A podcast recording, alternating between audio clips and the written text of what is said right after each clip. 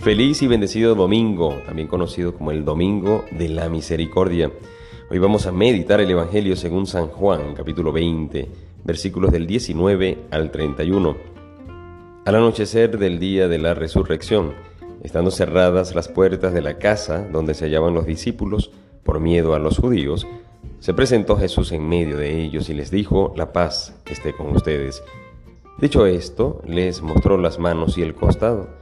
Como los discípulos vieron al Señor, se llenaron de alegría. De nuevo les dijo Jesús, la paz esté con ustedes. Como el Padre me ha enviado, así también los envío yo. Después de decir esto, sopló sobre ellos y les dijo, reciban el Espíritu Santo. A los que les perdonen los pecados, les quedarán perdonados, y a los que no se los perdonen, les quedarán sin perdonar. Tomás, uno de los doce, a quien llamaban el gemelo, no estaba con ellos cuando vino Jesús.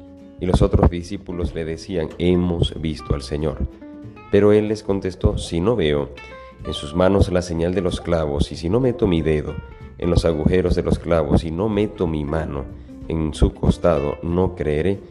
Ocho días después estaban reunidos los discípulos a puerta cerrada, y Tomás estaba con ellos. Jesús se presentó de nuevo en medio de ellos y les dijo, la paz esté con ustedes. Luego le dijo a Tomás, aquí están mis manos, acerca tu dedo. Trae acá tu mano, métela en mi costado y no sigas dudando, sino cree. Tomás le respondió, Señor mío y Dios mío.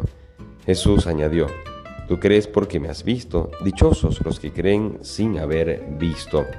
Otros muchos signos hizo Jesús en presencia de sus discípulos, pero no están escritos en este libro.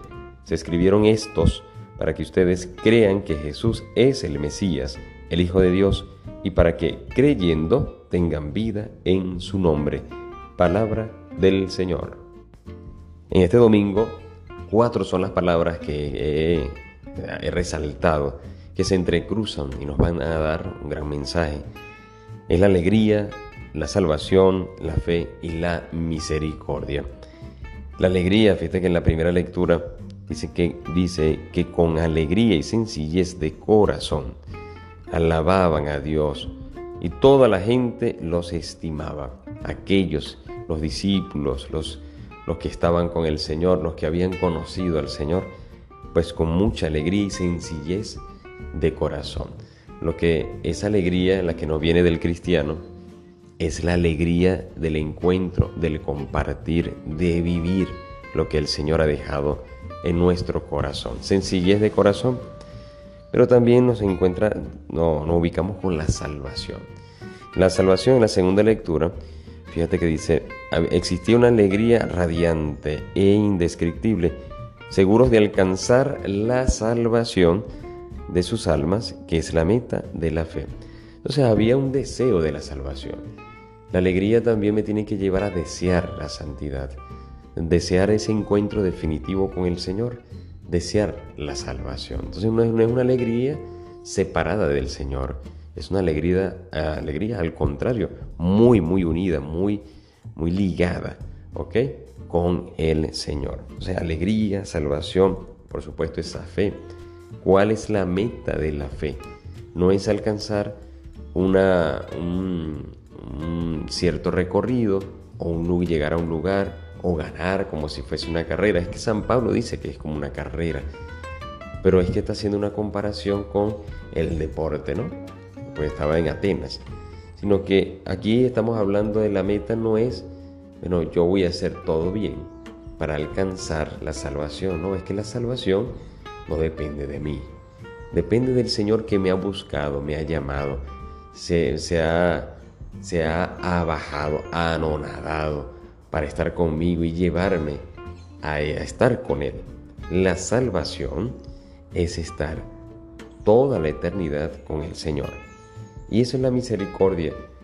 Cuando reconozco que si yo quiero estar con el Señor, hay cosas que me están, me impiden, hay cadenas que tengo todavía por mi debilidad. Fíjate cómo el Señor derrama su infinita misericordia para yo estar con Él.